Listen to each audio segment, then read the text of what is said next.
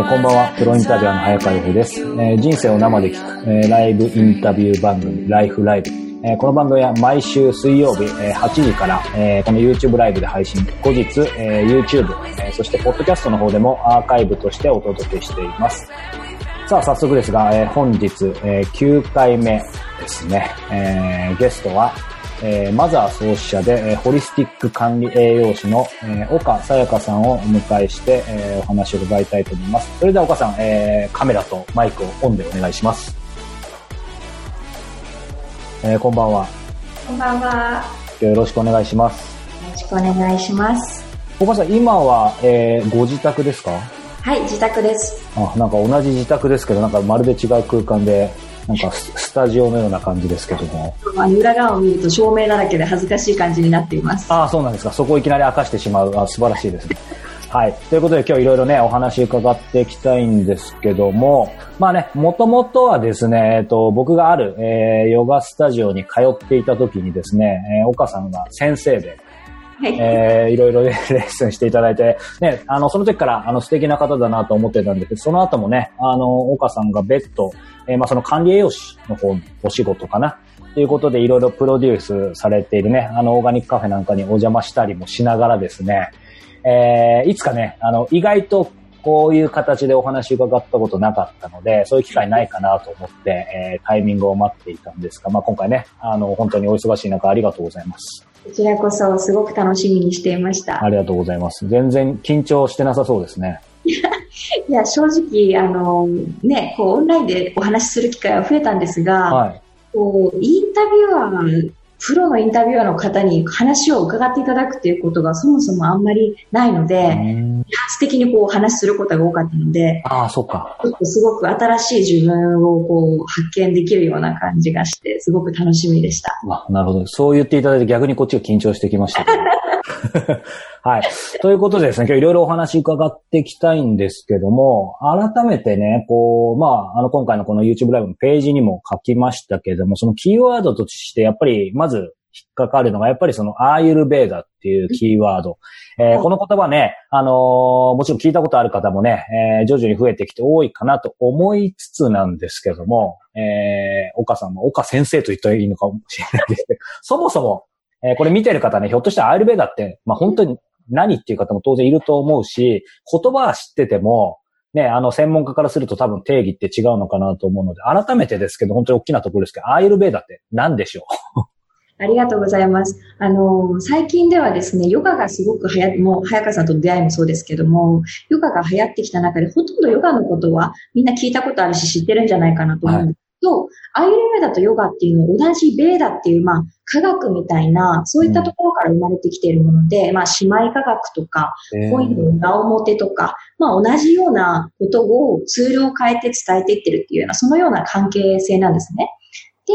その中でもアイルベーダっていうと何かっていうと、こう直訳で訳すと生命の科学って言われてるんですけど、うんまあ、これは、あの、今でいう東洋医学とかの一番根底になっている部分で、いわゆる、その、民間療法から始まった医学みたいなものなんですよね。なので、まあ、一般的に今、需要があるのは予防医学としてのその医学っていうようなところで、もう数値としてのデータ的な科学的な根拠があるっていうよりは、もう5000年の歴史自体が根拠ではないかみたいな、そういった、まあ、いわゆるおばあちゃんの知恵袋みたいな、えーね。なんかおばあちゃんってお医者さんでもないのに、はいこれときとか、これ食べときとか、こうん。こ温めときみたいな、そんなのあるじゃないですか。はい。そういった昔の人が、なんかこううまく生きていくためのうん。知恵っていうもの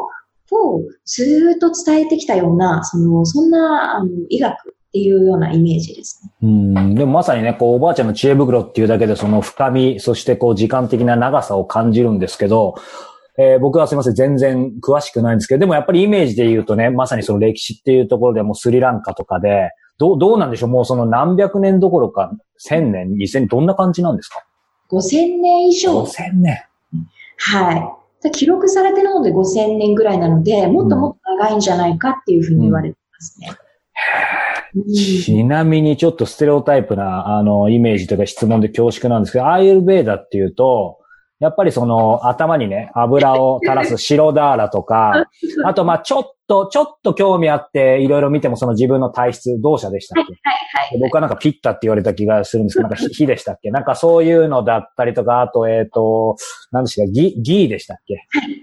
をなんかちょっと取りなさいって言われたりとか、まあそれでもちょっと、ちょっと突っ込んだ方だと思うんですけど、なんかどうしても、こう、なんだろうな。うん。そのまあさっきね、えっ、と、医療とか健康っていうところをおっしゃいましたけども、やっぱりそのなんか行くと、ややもするとね、えー誤解を恐れずに言えば、なんかそのサロンの延長上みたいな、なんかそういうイメージが最初持っちゃうんですけど、それは本当にもう取っかかりとか本当に一面の一面に過ぎないんでしょうか？うんそうなんですよね。今、アイルベダっていうとどうしてもさっきおっしゃったような、エステとか癒しのその、まあ、あの、リラクゼーションの一部みたいな形で、やっぱりクローズアップされているようなイメージなんですけど、それも本当に早川さんのおっしゃる通り、一面で、まあ、ヨガっていうのもその一部であるし、まあ本当に生きていく中で人が、まあ人間がというか、生きてる生命のあるものが全てが知っておくべき、こう、ライフスタイルというか生き方みたいなものなので、朝起きてから寝るまでの人の営み、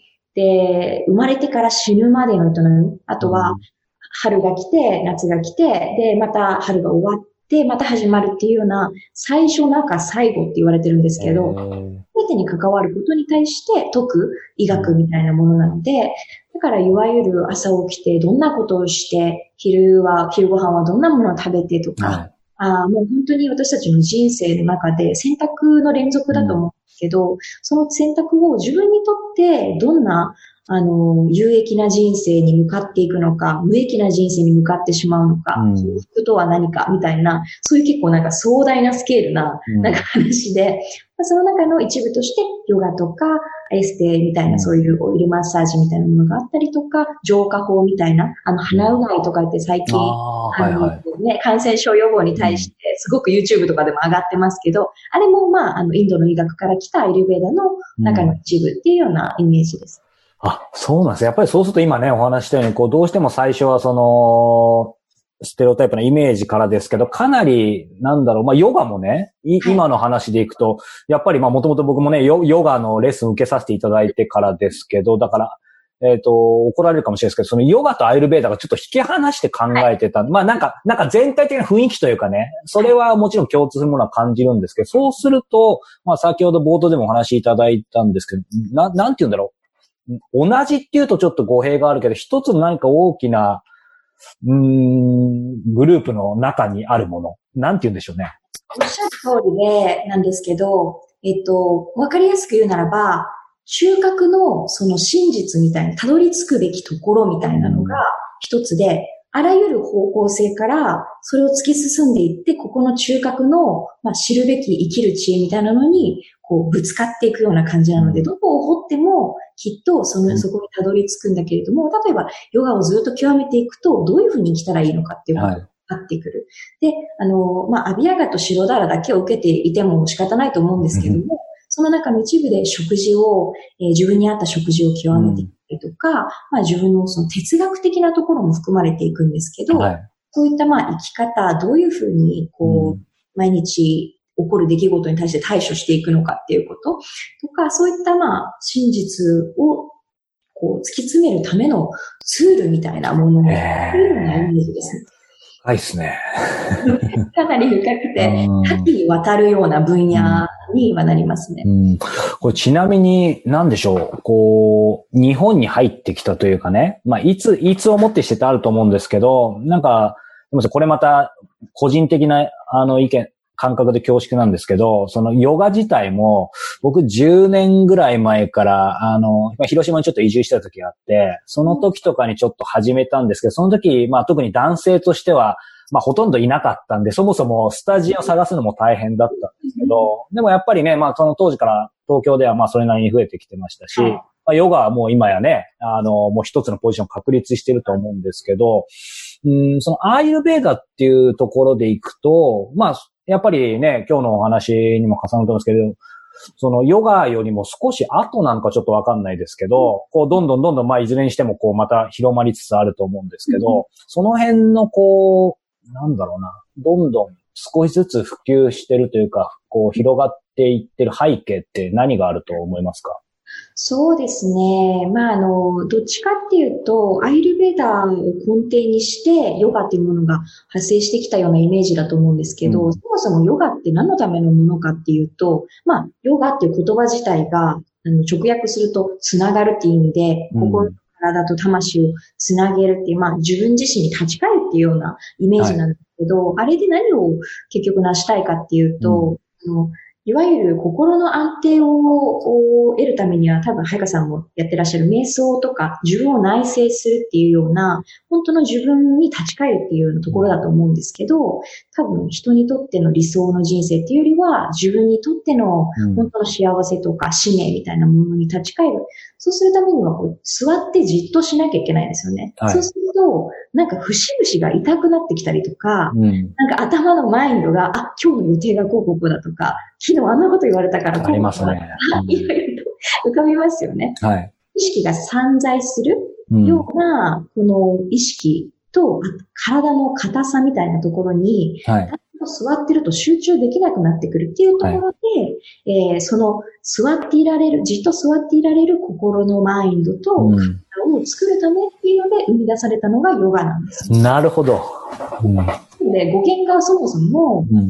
わっているのとはちょっとイメージが皆さん違うかもしれないけれども、うん、まあ、いわゆるそのヨガっていうのは今、こうちょっとフィットネス的な立ち位置、はい。そうですね。うん、終わりの方もいらっしゃるかもしれないですけど、結局はそこに立ち返るので、うん、なんかこの私が今感じているのは、今のコロナウイルスの、まあ、いろんな、あの、世界的にいろんな変化が起こってきたから、はい、これって正しいのかなとか、こういう生き方で良かったのかなとか、生活とか人生に対して、こう、真実に対して、すごく目を向けてきているような感じで感じていて、だから今だからこそその予防医学っていう、もうそう病気になってしまったら病院にも行けないような状態がこれから起こってくるかもしれない中で自分で自分の健康を管理するっていう、うん、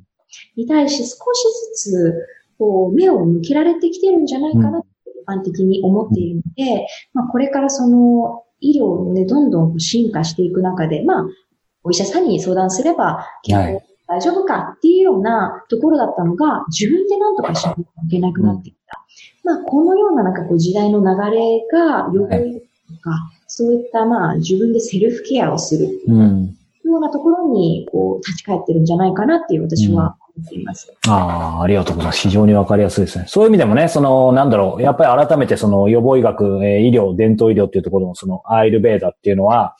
えー、やっぱり本当のそのさっきおっしゃったような、なんだろう、アイルベーダって目に見えるこうだっていうよりも、やっぱり根幹の考え方というか哲学があって、その手法として、まあさっきのね、あの、ヨガだったりいろんなものがあるっていうことなんですね。そうですね。うんこれちなみに、えー、今のお話やっぱり伺ってからのがより、あの、伺いやすいなと思ったんですけど、あのね、えー、実際ファウンダーであるこのマザ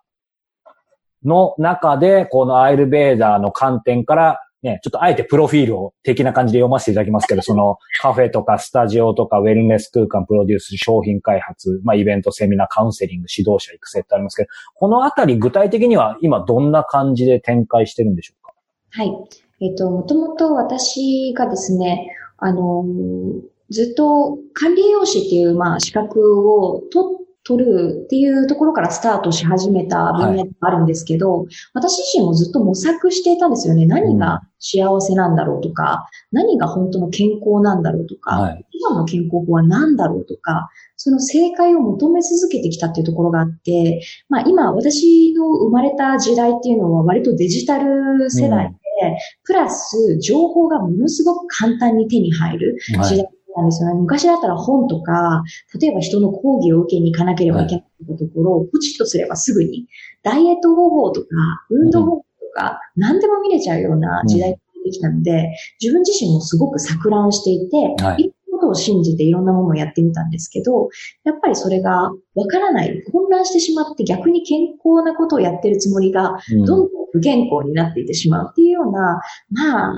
男性も女性も多くいらっしゃると思うんですけど、その時に、なんだかその真実を伝えてくれるような本当のところっていうのが、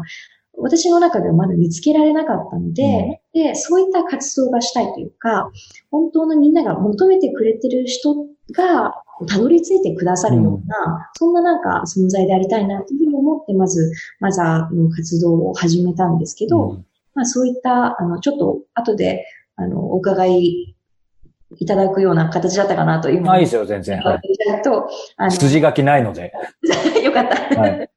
あの、ワザっていう名前自体がなぜかっていうと、その、お母さんっていう存在を私はずっとなんか尊敬していて、うん、何かを生み出していくっていう、その、まあ、はい、体的な、あの生体的なところもすごいなって思うんですけど、うん、精神力だったりとか、子供を育てるって自分の人生以外の人生を育てる。お父さんもお母さんもそうですけども、はい、なんか生み出す力っていうのがあって、ずっと定してた部分があったので、そういったところと、まあ、すべての、まあ、母親の定義っていうと、動物も多分その植物の中でも、はい、その種が、また次の種が生まれるために、うん、そのその人その人にとってのベストな人生になってほしいっていうことで、ちょっと厳しいことを言ったりとか、はい、厄介なことを言ったりするんだけど、その人のことを本当に思って真実を伝えるっていうのが、なんか母親っていうそういう像なんですよね。なるほど。で、自分がその組織だったりとか活動していく中で、どんなことを体現するような、その活動をしていきたいかっていうと、うん、たまに嫌われたりとか、なんだよって思われたりとか、あの、敬遠されたとしても、真実を伝え続けて、うん、で、いつでもここにいるから、あの、いつでも困ったら来てくださいねっていうような、そんな活動をいろんなツールを使ってしていきたいなっていうふうに思って、うん、マザーっていう名前を付けたんですね。うん、なので、さっきあの申し上げた通りなんですけど、ヨガから始まり、そのオイルマッサージだったりとか、あとは知識を入れるってそもそもその知恵を知るっていうことだったりとか、はい、心のケア、体のケアっ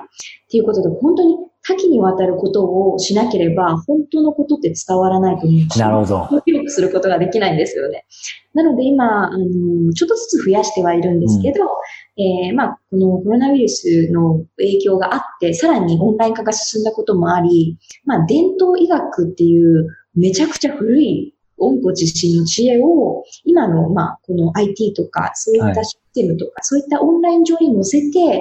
変えるっていうことが、逆にすごくやりやすくなったのかなっていう、うん、で、まあ、オンライン上でヨガクラスをしたりとかですね、はい。まあ実際にあの心だったりとか体の調子を崩す方がすごく多くなってきたので、うん、えー、ウェブ上でカウンセリングをしたりとか、はい、あとはそれに必要なオイルだったりとか、うん、を送付する。で、毎日のあの観察、自己観察を伝えていってもらって、みんなでその、私は今コミュニティ作りをしているんですけど、はい、普段のその、よりは、なんかその健康管理をみんなで所属することによって高めていくっていうか、所属を高めることによって、うん、なんか一つの合宿場にいるような感覚をなんかこう体現していきたいなっていうふうに思って、うん、週に1回メールマガジンを配信したりとか、はいオンライン上で集まるサットさん集会みたいなものをオンライン上で開いたりとか、そういうのが出てきて、やっとそういうのができるようになったんですけど、うん、で、あの昔やってきたことを、まあ、リアルで伝えるほどの効果はないかもしれないけれども、うん、逆に広く伝えられるっていう面では、うん、なんだかすごく今後未来が開けたような感じがしている、ますね。まさにそういう場をね、今特にオンラインでどんどん作ってるってことですね。実際ね、僕もこう、これご覧になってる方もね、あの、まだご覧になってない方いたら、後ほどマザーの方もね、サイトを検索してみていただければと思いますけど、僕もあの、改めて今回拝見して、やっぱりね、こう、えー、今おっしゃってる話を聞いた上で、なんか今すごい腑に落ちました。つまり、えー、ちょっとアイルベーダー、そしてこの今日のね、岡さんのここまでの話伺ってなかったので、そのマザーのサイト見たときに、やっぱり本当にこう、すごい、いろんなジャンルのことやってらっしゃるなって思って、まあ単純に僕もあの、中小零細ながら起業してるので、あ、これは結構、あのいい意味でですけど、こうなんだろう、エネルギーいるだろうパワフルだな、大変だなって、まあそれは多分実際そうだと思うんですけど、ただ今の思いがあるからこそそのね、一つの哲学を伝えるためにはいろんな方法があるから、それをきっとやってらっしゃるんだなっていうのが今すごく、うん、見落ちたんですけど。これちなみに、えー、まあそのオンラインで分かりやすいところで行くと、まあさっきのヨガレッスンもあると思うんですけど、まあヨガも含めてそのなんだろう、まあカウンセリングみたいなことも、コーチングみたいなこともされることあると思うんですけど、実際さっきもね、岡さん、こうさらっとリアルのようにはいかないかもしれないけどっておっしゃってたと思うんですけど、まあ僕まさにこのインタビューの仕事で、こう、会う力みたいなことをも提唱してるんですけど、この会えない時代に会う力提唱してる、まあ自分なりに意味は逆にこのコロナ禍ですごく今感じてきてるんですけど、実際どうです？その、岡さん、その、リアルでできないわけじゃないですか、今いろんな形で。で、まあ難しい部分もあると思うんですけど、逆に意外とオン、オフラインだけど、意外とこうちょっといけるなみたいななんか感覚だったり、逆にリアルよりもひょっとしたらこれいいかもみたいな感じてることってあります？ちょっと抽象的で恐縮ですが。あの、ものすごいありまして、逆に多分利点の方がやっぱり多いかなというふうに思うのが、今まではヨガにしかり、えっ、ー、と、オイルマッサージとか食事を提供するにもしかり、そういう脳しかなかったっていうこともあるんですけど、はい、なんだかその限定、地域が限定されるんですね。東京でやると東京の人しか来れない。し、うん、わざわざ飛行機とか 新幹線に乗ってきていただくっていう時間とお金が莫大にかかってしまうっていうところと、やっぱりあの講師自体も移動があったりとか、制限がすごく多かった。エリア的にも時間的にもすごく制限が多かった中で、それって私が体現したいより多くの人が少しでも心と体の健康を取り戻すってことに、もしかしたらその時は考えなかったですけれども、はい少し狭かったのかもしれないなっていうふうに言っていて、その代わりオンラインが常識になって、まあ、それがしないといけないような立場になった時に、まあ、広げてみれば、日本以外のところに住んでいる、まあ、世界中に住んでいる方が、時差はあれどですね、こういうふうにこう繋がって、多くの人がそのメソッドを体現していただけるっていうところで、まあ、作らなければいけないと思ってたカフェの営業も、このレシピと動画と材料さえ送送れば、新鮮なものが自宅で食べられると。ね。いうような、それはなんかこう、思ってもいなかったことだなと思っていて、それだったらそっちの方が持続可能的かもしれないっていうし、思ったりするんですよね。経済的にも時間的にもとても節約ができていて、まあ、触れられないっていう人と人との触れ合いに関してはやっぱり難しいところではありますけれども、やっぱりその、触れるっていうのが五感の一部だと思っていて、その後の五感、目とか耳とか鼻とか口とか、そういったところで感覚を共有するってことができると思うんですよ。はい、なので、触れるってことができないとしたら耳で目で、ここで会話して、何か送って食べてもらったりとか、顔をもらうことによって、その五感を共有することができるっていう面に関しては、なんか、ちょっと、こう、昔のアイルベーダではない、現的なその伝統医学の伝え方っていうのがあるのかなっていうふうに思うと、なんだか結構ワクワクしてきて、うんうん、多くの人に知ってもらえるってことと、あとは録画しておけるので、はい、もういつでも何度でも見ていた本当ですよね。っていうのが、もうこれはなんかなんで今まで思いつかなかったんだろうっていうぐらい講義も全部録画して、うん、で、後から私のことを知ってくださった方も、うん、あ、この内容は興味あると思ったら、それを繰り返し見ていただける。うん、あとはメモを取ったりしなくても何回も聞くことができる。はい、っていう意味では、ものすごく効率的なことだなっていうふうに、思ってます。うん、いや、本当そうですよね。時間と場所を超えてね、こう、伝えても受けてもね、あの、それを享受できるっていう意味で、本当最高の時代かなと思うんですけど、ちょっと今の話で突っ込んで伺いたいんですけど、こう、まあ、先にちょっと僕の経験談になっちゃうんですけど、僕もさっきお話したように、このコロナ禍になってインタビューってまさにリアルでやってなんぼだと思ってたんで、こう、海外の誰かにインタビューしに行くのでも、結構岡さんもご存知かもしれないですけど、アメリカとかの方とかって、もうなんか普通に Zoom というか、まあ当時 Skype が普通だったかな。スカイプでとかで何かインタビューしたり、ラジオ番組やったりするの普通だったから、僕ある方に会いに行くときに、そのアメリカの方に直接会いに行くって言ったら、ちょっと度肝を抜かれてて、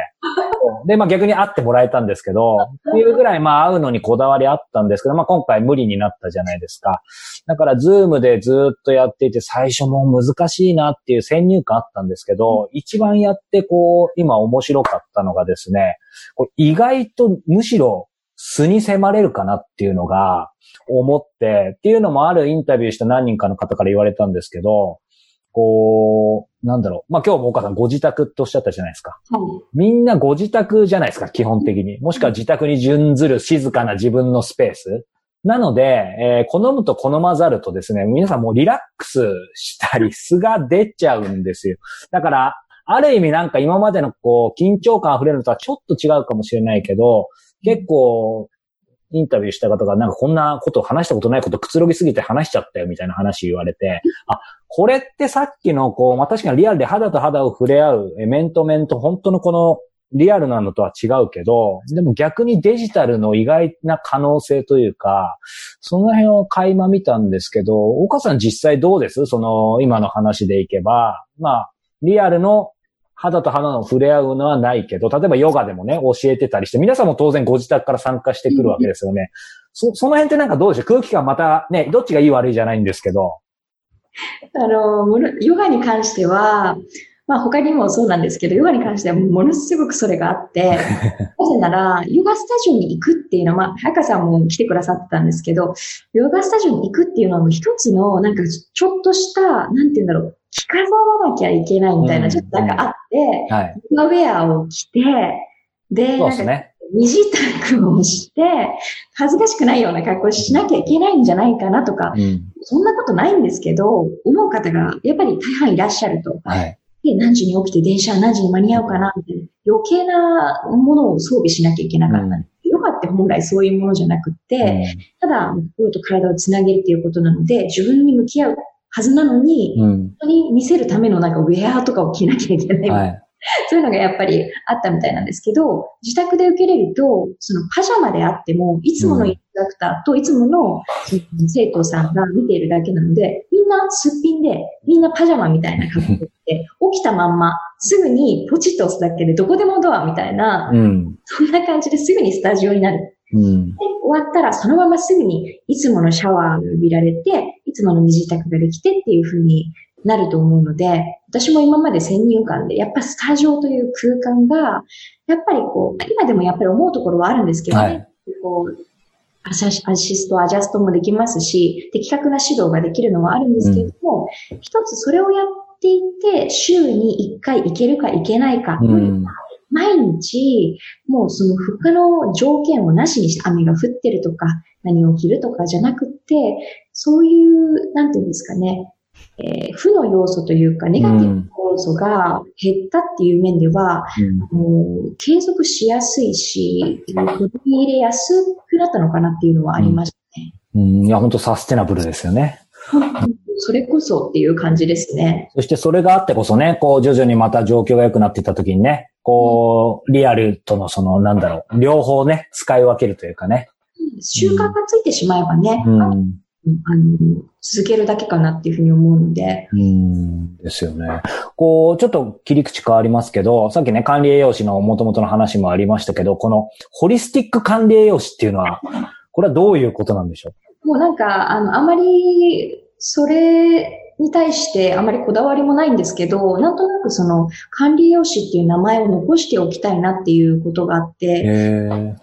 話をすると、アイルベダの知識は、さっきあの申し上げた通り、東洋医学的な考え方なんですよね。うんなので、科学的根拠があまりないような、はい。まあ、いわゆるふわっとしているように見られる、うんまあ目に見えないものだったりとか、エネルギーみたいなものだったりうん。最近ではクローズアップされてきましたけど、少しまはいあちょっと怪しげに見られがちなところではあると思うんですね。で、逆に言うと西洋医学のその、まあ、管理栄養士という職業がそもそも医学、西洋医学の考え方から出てきたようなところなので、なので、あの、私はその、まあ、国家試験を受けて、職うん。この中では、まあ、一番の職を知っているプロフェッショナルっていうようなイメージだったのうんで、すべての職と人体の関わりについて学べるんだと思っていたんですけど、実際にその西洋医学的な考えだけで言うと、個性みたいなものはい。が違ったりとか、その環境が違うことによる食事の処方だったりとか、あとはその心と体のつながりの、その心の部分っ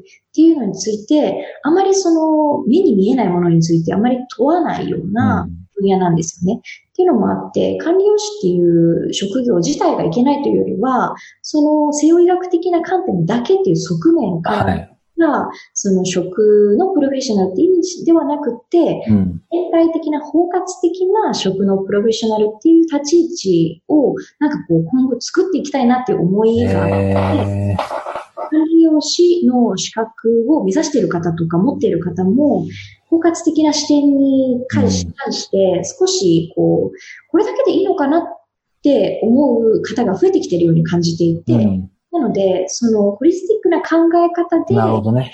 人を見られるような方を今後ちょっと私の中ですごくそれは夢というか、叶える使命なのかなっていうふうに思っていて、その言葉をずっとこう続けていきたいという意味で命名しました。ええー、あありがとうございます。なるほどね。さあ、そしてね、こう、今その、東洋医学、西洋医学の話出てきましたけど、やっぱりこう、もう本当に今日一番聞きたいなと思う。そもそもなぜ、岡さん、この、アイルベーダー、出会ったというか、最初の出会いは何だ、どこだったいつだったんでしょうか？そうですね。よく、あの、この話をする機会はあるんですけど、管理栄養士のですね、国家試験を受けるのって大学4年卒業してからのことなんですね。えー、かんその、卒業する少し前に、多分すべての知識が、もう4年間の知識が頭の中に入っていて、あとは試験受けるだけっていう状態の時に、あ、なんか、私が求めていたものが全て手に入って腑に落ちてるかって言われたらそうじゃなかったんですよね。うん、なんとなくこう心と体の関係性について理解できていなかったりとか、そもそも自分自身の整え方がまだ分かっていない状態で、食のプロフェッショナルとしてこう、何かを活動していいのかっていうことになってきて、自分自身がまだ腑に落ちてないのに何か足りないパーツを探していた人が、足りないパーツなのか、何かと何かをつなげるっていう、その線にするっていう作業がまだできていない中で、どこに答えがあるのかっていうふうに、もう試験前にすごく模索したんですよね。で、その時にずっとこう、ネット世代なので、ネットでずっと調べていって、心、体、つながりとか、多分、個性とかなんかいろいろ調べてたんでしょうけど、そうなった時になんかアイルベラってのがポツンと出てきたんですよね。うんうん、これなんだろうと全く単語も知らなかったわけなので、はい、調べていると、まあ、あの、さっき、あの、お話しした通りなんですけど、心体のつながり、体質、す、はい、べ、てのホリスティックな考え方っていうところすごく興味を持って、うん、ここにもしかしたら答えがあるかもしれないというふうに思って、で、ちょっとその時に、あの、カウアイ島に住んでらっしゃった、あの、アメリカの先生、アメリカ人の先生が、はい、惹かれたんですよね。なぜか。この人は何か答えを持ってるかもしれないっていうことで、うん、そこに、えー、申し込みをして、もう国家試験受けた1ヶ月以内にはそっちに飛んで、なんかもう本格的な修行をしたんですけど、うん、ちょっとドン引いてしまったんですけど、最初は。ドン引く？ど、どんな、どんな感じにど、な、なんでドン引いたんですか？気になりますね。言える範囲で。で、あの、4時に起きて、まずはその鼻うがいとか朝の浄化方法をひたすら、まあ、するんですね。個人個人で黙って。はい、で、なんか沈黙の行みたいなのがあって、朝の8時になるまでは誰とも喋っちゃいけないと。ああ、やっぱりそうなんだ。ありがあって、まあデジタルももちろん禁止ですし、はい、自分と向き合う時間なんですと。うん、ということで、まあ、いろんな浄化法をやった後に、1時間ぐらいかけていろんな手のこういうムードみたいなのをやったりとか、うん、呼吸法と瞑想のような、そういったプラクティスをして、で、まあそこから朝ごはんをなんかこう、そのジャングルがあったので、そのジャングルの敷地内でなんかバナナツリーを揺らしたりとか、こう買ったりとかして、取ってきたものを調理してたりとか、なんかまあそういったあの暮らしでヨガのまあレッスンとかクラスがあったりとかっていう、もう本当に修行みたいな、うん、自分と向き合う修行みたいなことをして、今までの固定概念とか、覆ってきたなんか羊の皮みたいなものを全部剥がして、うん、ゼロからもう私を信じて全部やってくださいっていうような形で、ちょっとしたもう心霊体験みたいなのもしたりとか、なんかそういった初めての体験をした中で、自分が今までこう、固定概念的なものだったりとか、今までの西洋医学的な知恵っていうのが全部一新されて、自分の求めてた答えが全てそこにある。でまだ手に入ってないけど、この先にきっとあるっていうことに、ものすごく感銘を受けて、うん、そこから必ずこれを、こう、日本の今、ちょっとこう、心身を、が乖離してしまっているような、まあ私も、昔の私も含め、で、それを伝えていきたいっていうふうに強く思って、で、帰国して東京に出てきたっていうような、そんなプロセスだったんですよ。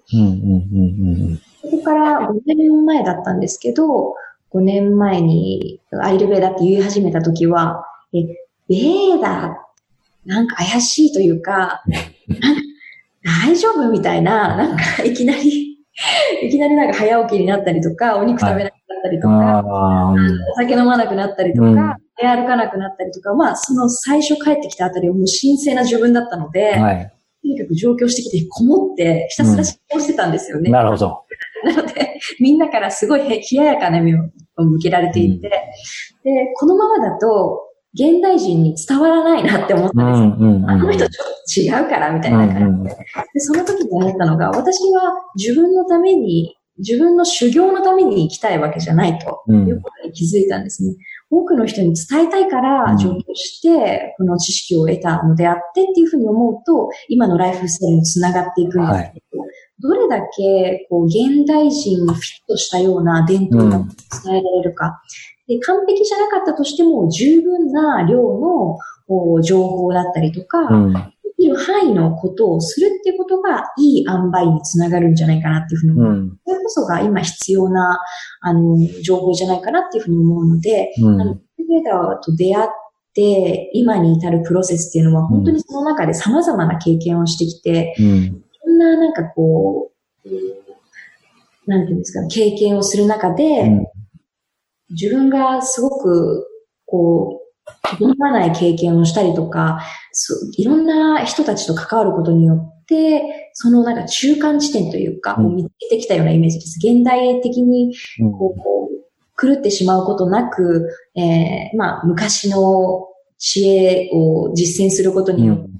ちょっと違うっていう人になる、うん。でもなく、はい。どういうふうにしたらその中間地点が見つかるんだろうということで、ずっと模索をしてきたようん。ああ、なるほど。そうすると今お話伺ってると何なんでしょうここまでの道のりっていうのは僕勝手にこう、勝手なイメージだと岡さんやっぱりこうね、あの、聡明でいらっしゃるし、こうなんか、こう行動力もあるから、こう今のこの、ここのマザーの創始者の今日現在のこの岡さんから逆算して、こうなんか目標達成してきたような感じがするんですけど、どちらかというとなんかこう展開してった感じなんですかね？そうです。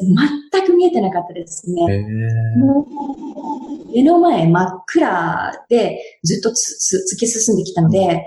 あの、何が正解かわからなかったですし、自分のやってることが正しいのかもわからなかった時期がすごくやっぱり長くって、その模索してきたからこそ、まあ今があるんだなと思うんですけど、うん。今やっとこの光が遠くに見えてきたので、あとはもう進むだけ、どれだけかかるか わからないけれども、そこに今進んでいくだけなので、一歩一歩はそこに近づいてるってことだから間違いないなっていう、うん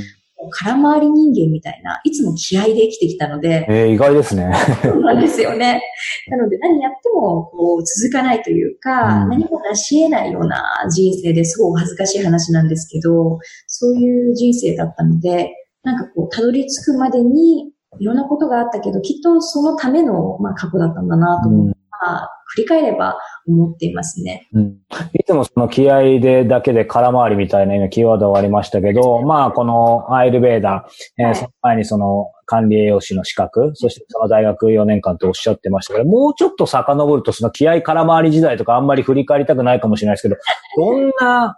あの、人だったんですか？なんか、例えば超体育会系バリバリだったとか、なんか全然想像がつかないんですけど、どんな感じ？そうですね。高校、中学生の時にかなり勉強して、まあ行きたい高校があったので勉強してたんですけど、高校受験で失敗を一回して、で、まあ一番地域の中ですけど、はい。いい高校から一番こう、まあ偏差値的に低い高校に入って、もう私グレちゃったというか、あ、そうなんだ。いいやって感じになって、努力は実を結ぶと思ってたけど、うん努力しても叶わないってことってあんだなと思って、もうなんか諦めちゃったんですよね。うんそれでなんかこう続けてきた部活もやめてしまって、なんか居酒屋でバイトしたりとえか、ー勉強せずにひたすらなんかもう適当に生きるみたいな感じの時期があったんですね。で、その時にですね、えまあその当時付き合ってた彼に、ちょっとなんか痩せたらって言われた経験があって、まあその時思春期で結構ね食べたりとか遊んだりしてたので、そんなになんかこう痩せてたわけでもなく太ってたわけでもなかったんだけど、そう言われた時に、えー、じゃあちょっと痩せてみようかなってひょんなきっかけからダイエットを始めたんですね。で、その時にものすごい走ったりとか、ありとあらゆるその情報がある中で全てを信じて、全てをやってみて、でまあ10キロぐらい痩せた経験があっ。で、まあそこで体を壊してしまったんですよ。やりすぎになって。やっぱり、あの、女性のね、体脂肪率が低すぎると、やっぱホルモンのバランスが乱れてしまったりとか、体のそもそもの機能が機能しなくなったりとかして、でその時に情報を信じてやったのに、これって間違いだったのかなと思って、本当のこと知らなきゃって思ったんですけど、なんでそこから管理栄養士っていう資格を知って、うんでを目指していったんですけど、まあ本当お恥ずかしい話、偏差値が22とかぐらいしかなかったんで。マジですか？想像つかない。はい、これ大丈夫ですか？生放送なんで編集で恥ずかしいですけど。いやいや。あの、偏差値が低い高校の一番下から何番目ぐらいのえなんですね。で、そこからでも夢を持つと、なんか私は本当に一つ盲信タイプなので、これをやんなきゃいけないなってー自分でやりたいっていうふうに思い始めると強くて、67ぐらいの大学だったんですけど、そこまで高くはなかったんですけど、うん医学系、医学の次ぐらいの、あの、すごい多岐にわたる分野なのですね、管理栄養士も。そうか。なんか、城の上のなんか空みたいな、雲みたいな、なんかそんなイメージだったんですけど、なんかそこに対して、あの、一生懸命、あの、学び方を知らなかったっていうか、うん勉強の仕方がわからなかったんですよね。なので、勉強の仕方について教えてくれた先生がいらっしゃって、今でも恩師だと思ってるんですけど、はい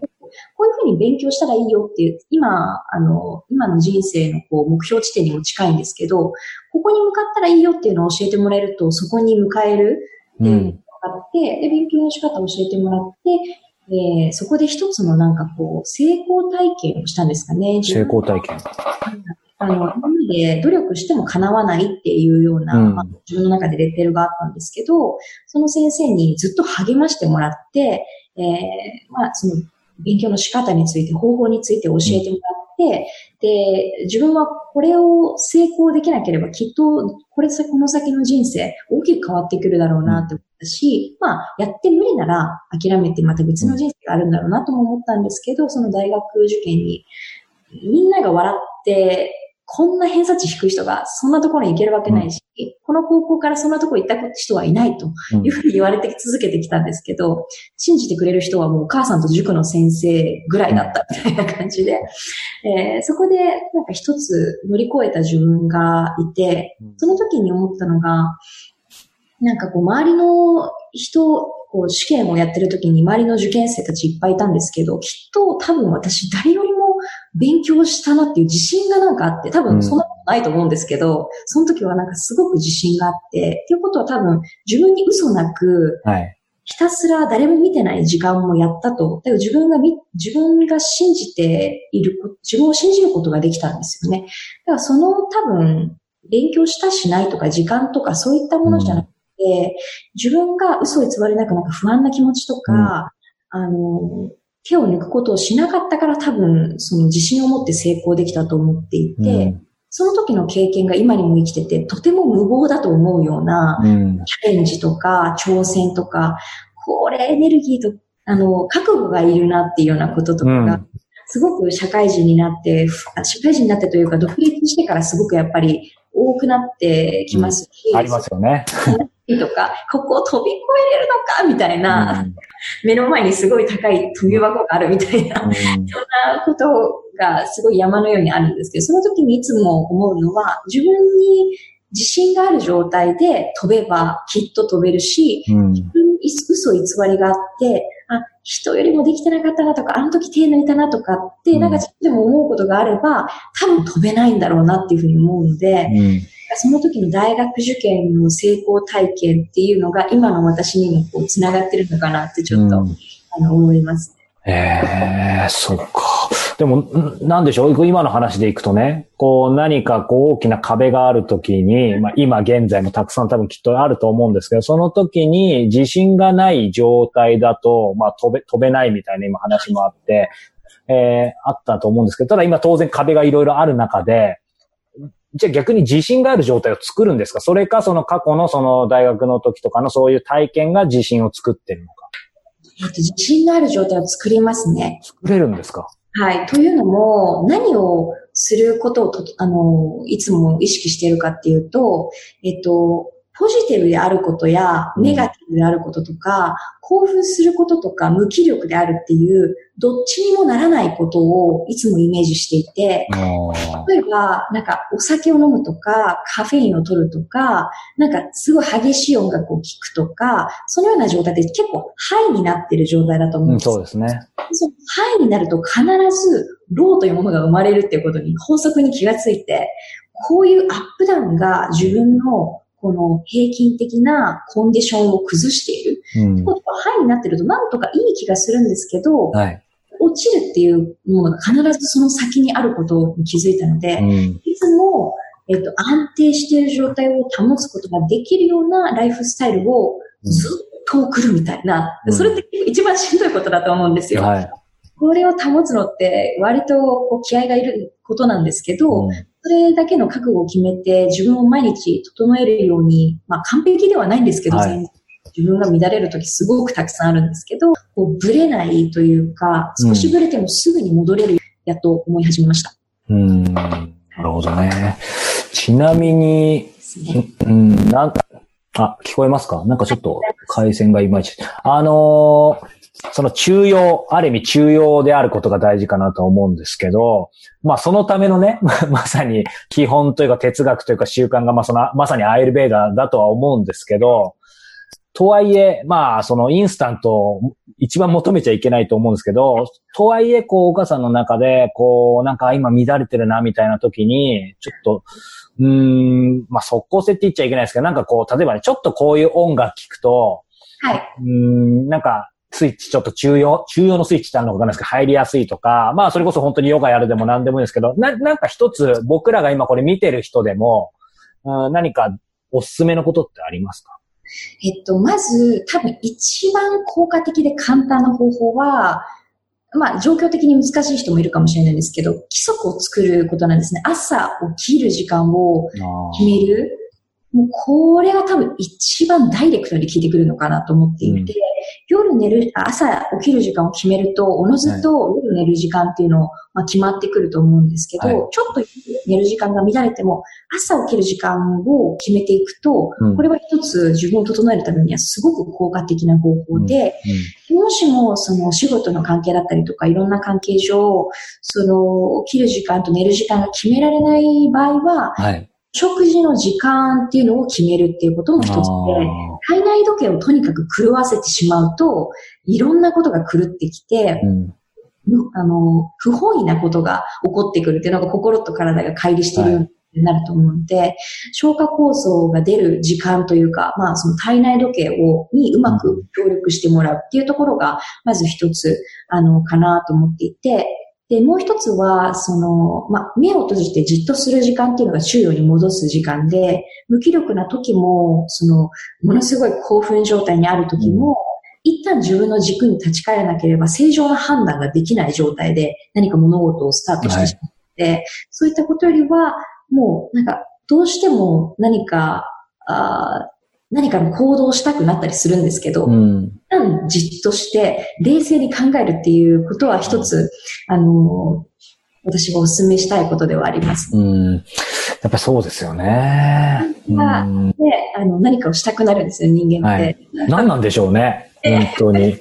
まあだからこそね、やっぱり目を閉じて座るって本当シンプルですけどね。大事なんでしょうね。うん、ちなみに、あの、もう聞きたくてうずうずしてたんですけど、ね、やっぱりそのさっきマザーという名前、えー、まあそのね、すべてにとっていろんな人にとって、えー、その母親っていうのはやっぱ特別だって話もありましたし、さっきのね、こう大学受験の時も信じてくれてたのは塾の先生とお母さんだけだってありましたけど、やっぱお母さんにとっての、お母さんのマザー、お母さんのお母さん、ど、どんな人なんですか？あ、実際の母親です。はい。はいあの、この前ね、母の日にコラボライブをしたんですけど、えー、お恥ずかしいんですけど、はい、もともと教育者だったですね、幼稚園の先生だったのもあって、いろんなまあ子供を見てきた人だったんですけど、何が一番こう、私の中で印象的だったかっていうと、はい、子供扱いせずに、もうちっちゃい時から自分の個性を伸ばしてくれたような、うん、そん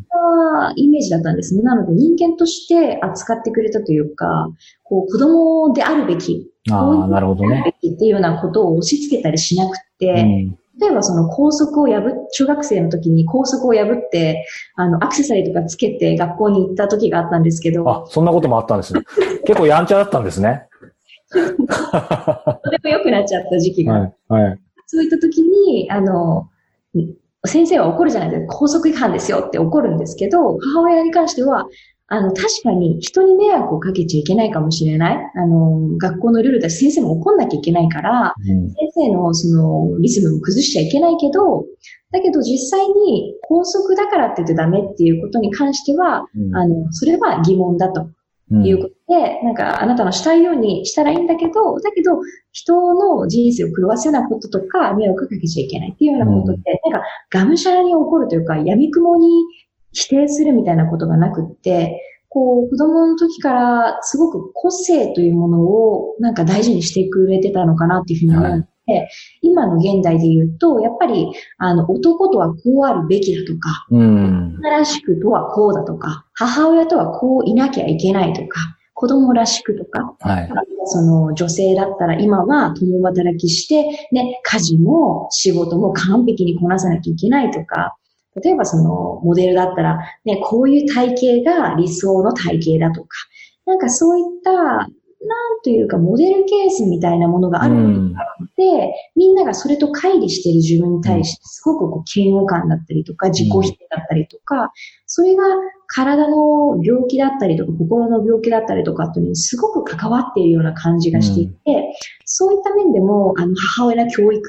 スタイルっていうのは、私的にはすごくやっぱり今の授業にも活かすべき手段だと思っていて、個性というものを認め合って認識し合って、みんなが尊重し合うことができると、はい、おそらくみんなが我慢したりとか、うん、何か比べてしまったりとかっていうことが少しは少なくなってくるんじゃないかなって思っていますね。うん。えー、ちなみに、こう、なんでしょう。まあ、お母さんだけに関わらずですけど、今、こう、やっぱりね、こう、まあ、起業されて、まあ、僕もそうですけど、やっぱりこう、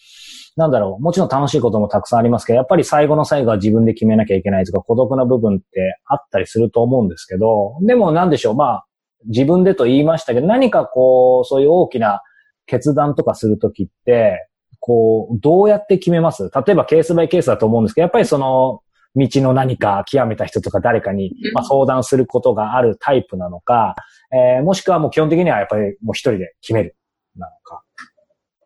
この話で言うと、あの、すごく面白いんですけど、私の中で昔からですね、本当勉強のことは相談しましたけど、恋愛のこととか、自分の人生のこととかって、あんまり人に相談したことがなくって、なんか自分の中にやっぱり答えがあるんだろうな、と続けてた人間だったんですけど、やっぱりその、こう、起業してからは法律とか、はい、なんか自分の専門外の、あの、難しい専門のことに関してはもちろんその先生方に相談しますが、自分だけの決断の場合は、うん、やっぱりこの生き方の知恵を授業にしているので、うん、そこに立ち返りますね。やっぱり、アイルベーダの知恵、ヨガの哲学みたいなところに立ち返ると、まあ、例えば、その自分に嘘がない正直な、えことをするっていうことだったりとか、えー、自分の利己的なものではなくて、誰かのためになるものなのかっていうようなところで判断をしたりとか、うん、なんかそういった自分の専門分野にしている哲学をもとに判断をするようにしていますね。うん。うん、そうすると結構ブレがなくって、あの、やっぱり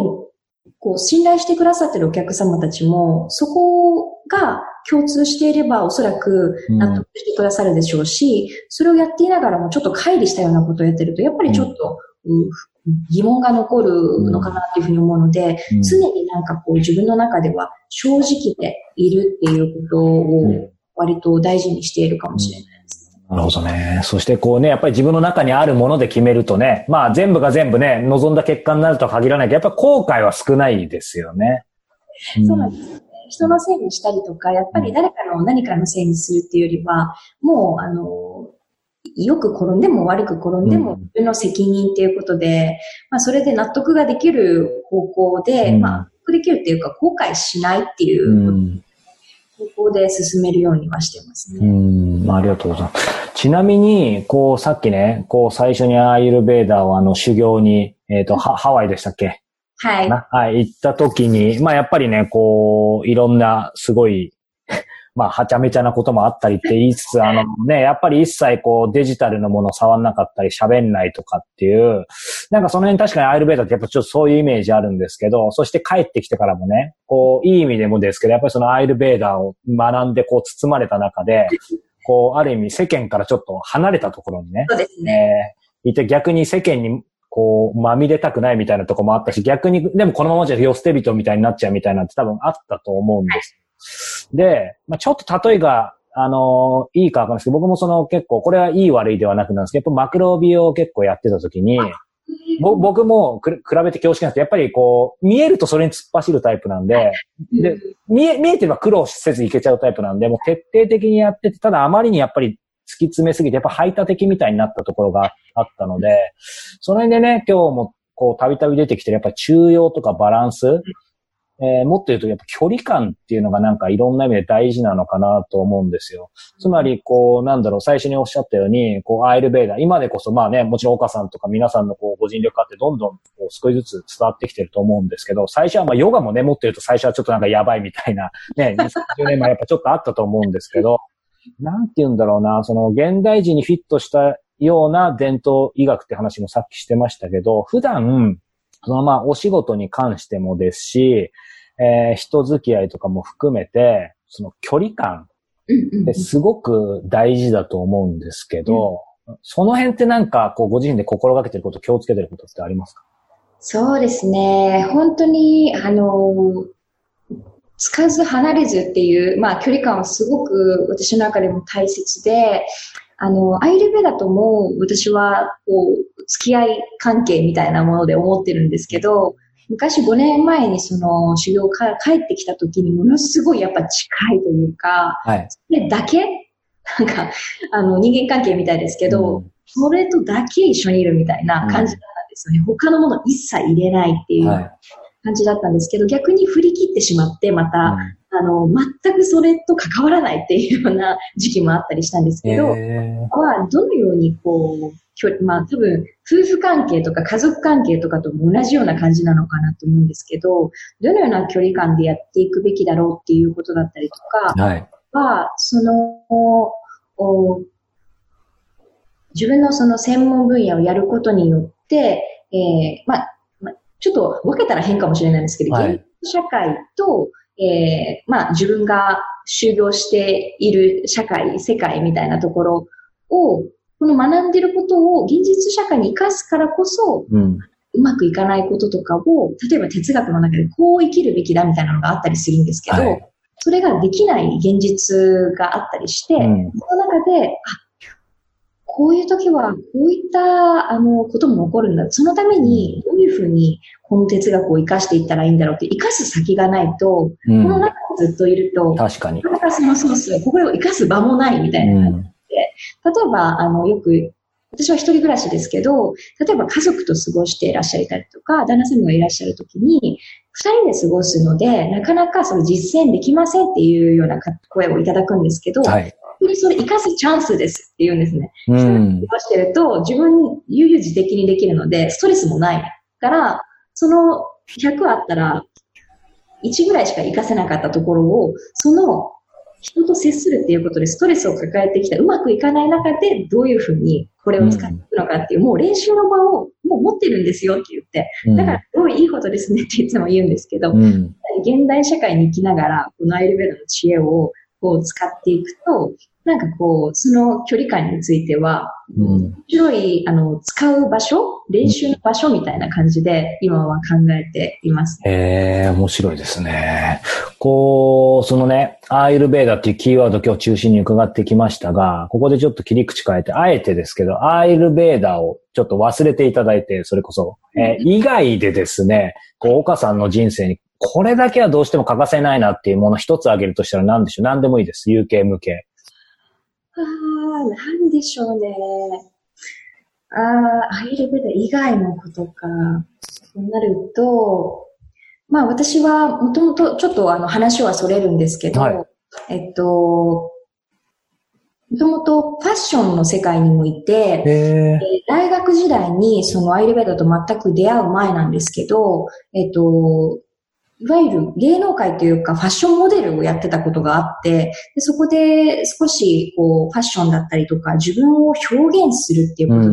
か、うん、こう見た目が与える印象みたいなものだったりとかっていう、今は内面のことばかりをやってるんですけど、はい。はその外面のことだからこうあのフォーカスしてたんですね。で自分の顔を見てはなんか涙が流れてきたりとか、なんか自分の見られ方に、にすごくなんかこう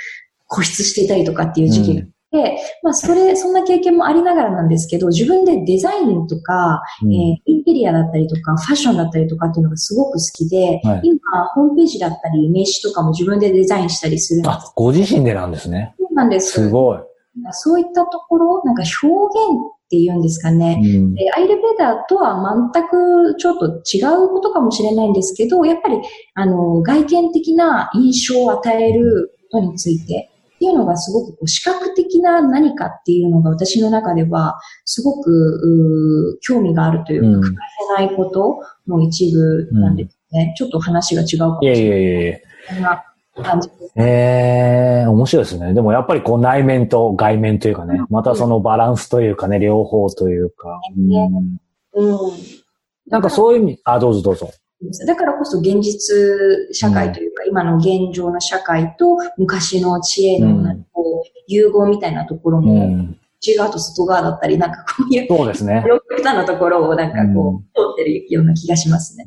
なんかまさにね、こう今お話しかけながら、まあ両極端、えー、対極っていうところでいくと、あのー、まあ僕もこんなんですけど、一応起業してずっとやってきて、あんまり人とどちらかと接するの、あの、得意じゃなく、それでなんでこんな仕事してるのかっていうのはあるんですけど、ただ、なんて言うんでしょうね。こう、まあそれでもね、どんなにこう、まあ、良くも悪くもですけど、あんまり人と関わらずに突き詰めてやりたいタイプなんですけど、でもどんなにこう小さな企業、まあもしくは一人のフリーランスだとしても、というかそういう人であればこそやっぱり誰かに助けてもらうとか、まあ本当の意味でのその SNS って意味ではなく、本当の意味で繋がる、繋がり合うってすごく大事だと思うんですけど、その、なんだろう。まあ、やっぱり、岡さんもね、こう、今のお話が伺ってもそうですけど、結構いい意味でですよ。その、自分で結構何でもできちゃったり、あと、まあ、頑張っちゃいそうな感じを受けるんですけど、その中で逆になんだろう。特に仕事っていうところで、こう、人と、なんだろうな、一緒に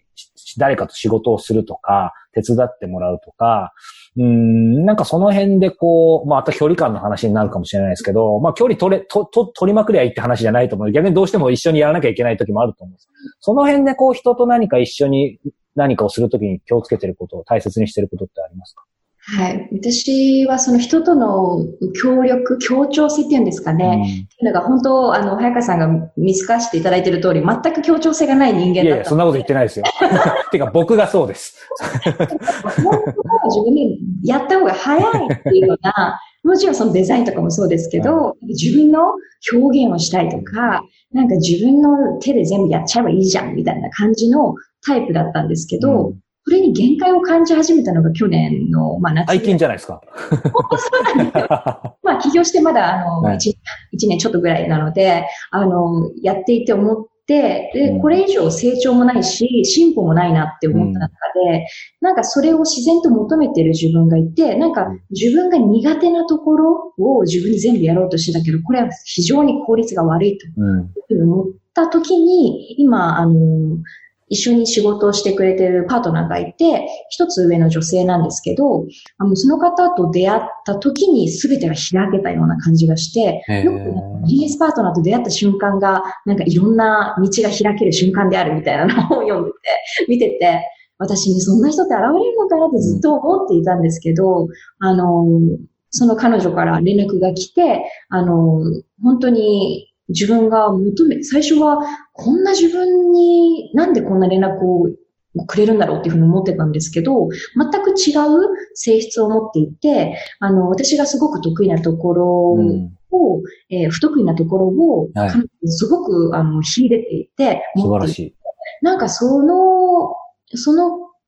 パートナーと出会ってからが、この自分の事業っていうのが、どんどんどんどんやっぱりこう加速していたというか、雪だるまみたいに転がって大きなものになっていったんですけど、その彼女と出会いから始まって、私は何をするよりも、やっぱり誰とするかっていうのがものすごいいろんなことに、うん、まあ、前からその言葉をしてたんですけど、やっとしたっていうのがあって、うん、その体現したのに、えっと、自分のメソッド、本当にやりたいことを人に伝えたとしても、教育したとしても、やっぱり伝わらなかったりとか、うん、やっぱ相違してたりする。うん、で、自分のやりたいことをやるっていうのって、その同じメソッドで共感してくれてる人というか、うん、本当に心からそれを望んでる人がそもそも一緒にやってくれるっていうような、うん、そんな、あの、チームを作んないといけないなっていうふうに思う。ただただ人を集めて、こういうふうにやりますじゃなくて、こういうふうにやります。だからどうですか？って言ってみんなが、そういうのだったらやりたい。そういうのだからやりたい。っていうふうな、それが今のコミュニティになっていて、実はそのマザーの活動、すべてヨガのインストラクターもコミュニティの中の、えっと、メンバーを抜粋してやっているとか、はい、コミュニティの中だけで授業を展開するってことに、それを決めていて、うん、なので、あの、外部で頼んでいるのは、その、税理士さんだったりとかっていうことだけであって、本当だったらそれも中に入れたいぐらいの。なんか本当に、あの、うん、そういうふうに今、人と一緒にするっていうことは何、掛け算にもなるし、うん、マイナスにもなるな、に思っているので、なので、あの、思い、そもそものコンセプトとか思いに共鳴、共感をする、ういわゆる部活動みたいな、愛好会みたいな、そういったチーム作りっていうのが、まあ、いわいわゆるコミュニティだと思うんですけど、それがすごく私の中で、あの、大きな存在ですね、今。えー。うん。ちなみに、こう、全然話変わっちゃうんですけど、今日はあんまり触れなかったんですけど、こう、岡さん、こう、今までなんだろう。まあ、そのね、当然アイルベーダのさっきの修行でハワイとか、あと、どうなんでしょうね、スリランカとかもあるのかもしれないですけど、こう、岡さん今までのこう、人生でなんかどっか海外に長くいた経験ってあるんですか？やっぱりちょっと海外の香りがお話伺っててするんですけど。うん、あの、えっと、最初に、えっと、大学の時に、えっと、4年生の時かな、にアメリカに分校があったので、そちらに、えっと、留学をしていて。アメリカのどこですか？アメリカのね、えっと、スポーケーンっていうところで、シアトルの上のところ。おほとんどカナダに近いところですか？そうです。アイダホとかの、まあ、近く。あははと、まあ、そのスポケーンに行って、で、そこで、まあ、栄養士としての留学みたいなものをさせていただいて、うん、そこから帰ってきてからも、なんだか私はアメリカにいた時に、あの、なんですかね、すごく自分が認められたような気がして、っていうのも、日本だとあんまり個性っていうものを出さないような国民性かもしれないんですけど、アメリカだともう個性出して何本 やっぱりそうなんですね。そういう、で、みんなすごいなと思って、私も私の意見出していいんだっていうことにも気づいたし、あ、違うっていうことがそもそもみんなが誇りに思っていることで、うん、なんかこういう生き方でよかったの、よかったんだってなんか肯定できたような気がして、そこからは、あの、よくお話しする友達とか、はい、日本に帰ってきてからは、ハーフのこととか帰国子女のこととか、そういった子たちと、こう、こう仲を深めることがすごく多くて、うん、逆にその海外にいた期間よりも、こっちで来た方が、なんかそういう話をすることとかが多いかもしれないです。へそっか。まあ、そんなですね、もうすいません。あの、あと、後出しになっちゃいますけど、もうすでに9時過ぎてますが、視聴者の皆さんもう少しだけすいません。えー、あと少しだけお話伺いたいんですが、やっぱりこう、今いろいろお話伺っててね、まあ冒頭の方に戻りますけど、やっぱりこのコロナの中で、まあみんな今ね、いろいろ多かれ少なかれ大変なことあると思いますけど、その中でね、こう、でも、まあ、災い転じてじゃないですけど、そのオンライン化が進んでね、岡さんもこう、やってらっしゃることも今いい意味で、またドライブかかってきてると思うんですけど、この中で、こう、今がウィズコロナ、まあ、アフターコロナにまだなってないでしょうね。この中でですね、岡さん自身というか、こう、マザー自身というのかな、さらにこう、アップデートしていこうと今思ってることってどんな感じなんですか？具体的なことでもいいですけど。まさに、まあ、ご質問いただいてると思うんですけど、あの、まあ、まずは2.0ってを自分の中では思っているんですけど、えっと、今まではやっぱりこう自分が学んできたことを、えっと、お客様にお伝えするっていうような自分がコンテンツを作っていくしかできなかったんですけど、うん1月の5日から、えっと、スクールを始めることになって。おもうまさに。者を養成するっていうような、まあ、指導者っていう言い方があんまりいいのかわからないんですけど、私はリーダーっていうふうに言っていて、導く人っていうようなリーダーっていう意味なんですけど、誰かの人生を良い方向に少しでも導きとかガイドを与える人ってまあ、リーダーなんですけど、自分のメソッドなんだけれども、その人の人生とか経験とかスキルとかと、まあ、掛け算して、うのフィールドでその人その人たちが、えっと、発信をしていってくれることによって、例えば私は、あの、は、まだ子供もいないし、結婚もしていないので、そういった境遇の方たちには響くような実体験をお伝えすることができないんだけれども、うん、その人たちのフィールドの中で、えー、その昔の温故知新の知恵が、えー、少しずつ多くの人にこう響いて伝わっていくっていうところで、本当にやりたいことは、より多くの人が調和とバランスを保つっていうことが私に本当に体現したいことなので、うん、自分だけがっていうのが私の中で限界をすごく感じていたので、より多くのこの指導者を同じメソッドで共有することによって、それぞれの人生と掛け合わせて、えー、多くの人に、そして広い世界に広がっていけばいいなっていうふうにちょっと思っていて、なので、今年のその8月5日、もう来月から来年にかけてですね、はい、そういった、あの、同じように広めていってくれる仲間を増やしていきたいなっていうふうに思っているのが、えー、今目指しているところです。えー、素晴らしい。えっ、ー、と、それは、えっ、ー、と、まさにそのリーダーを育成する講座なんですか？それはオンラインで？オンラインで、すべてオンラインで解決できるようになってて。これはマザーのサイトで、えっ、ー、と、どういうキーワードで調べれば出てるんですか？マザーのスクールっていうところがスタジオとか、はいカウンセリングとかがあるんですけど、その中であのスクールっていうのがあって、今もう満員になっているんですけれども、相談いただければっていうところで、今はあの要相談という形にさせていただいています。あじゃあぜひね、興味ある方は早めにと思いますが。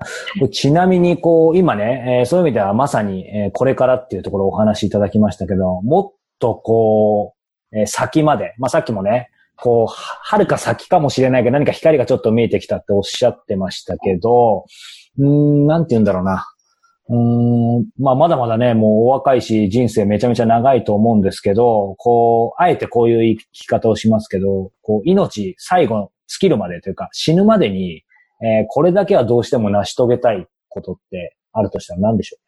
そうですね。まあ、抽象的と具体的なことがあるんですけど、抽象的で言うと、もう、あの、ツールは何でもよくって、とにかく私は120歳まで生きなきゃいけないって誰かに言われたことがあったんです。すごい。120歳まで生きて、なおかつ教え続けなきゃいけないって言われたんですけど、うん、まあ、死ぬまでかけて経験を多分積んでいくと思うので、それをずっとこう伝えていきたいって、うん、で、後に残していきたいので、伝統医学でこう続いてきたものなので、でね、さらに続くために、その次に残していきたいっていうことと、あとは、あまあ、具体的に言うと、その、まあ、国としてまだその東洋医学っていうのが認められていなくて、医療として位置が認められていないので、うんはい、よりなんかこう、治療の幅を広げるためにも、その医学的な観点からも認められるような活動にできたらなっていうことと、あとはその、や、やっぱりその管理栄養士の知識の中に東洋医学的なものが、まあ、選択科目でもいいから含まれるとさらにいいのになっていうのと、うん。で、やっぱり人々が癒されるようなその施設みたいなもの、まあ、リトリート施設みたいなものが、日本にも、まあ、簡単に取り入れられるようなものができて、なおかつそれが、まあ、医療としての認められるような、あの、ものになったらいいなっていうのが、死ぬまでになんとか叶えられないかなって思ってるところではあります。えー、もう死ぬまでと言わずに5年以内ぐらいね。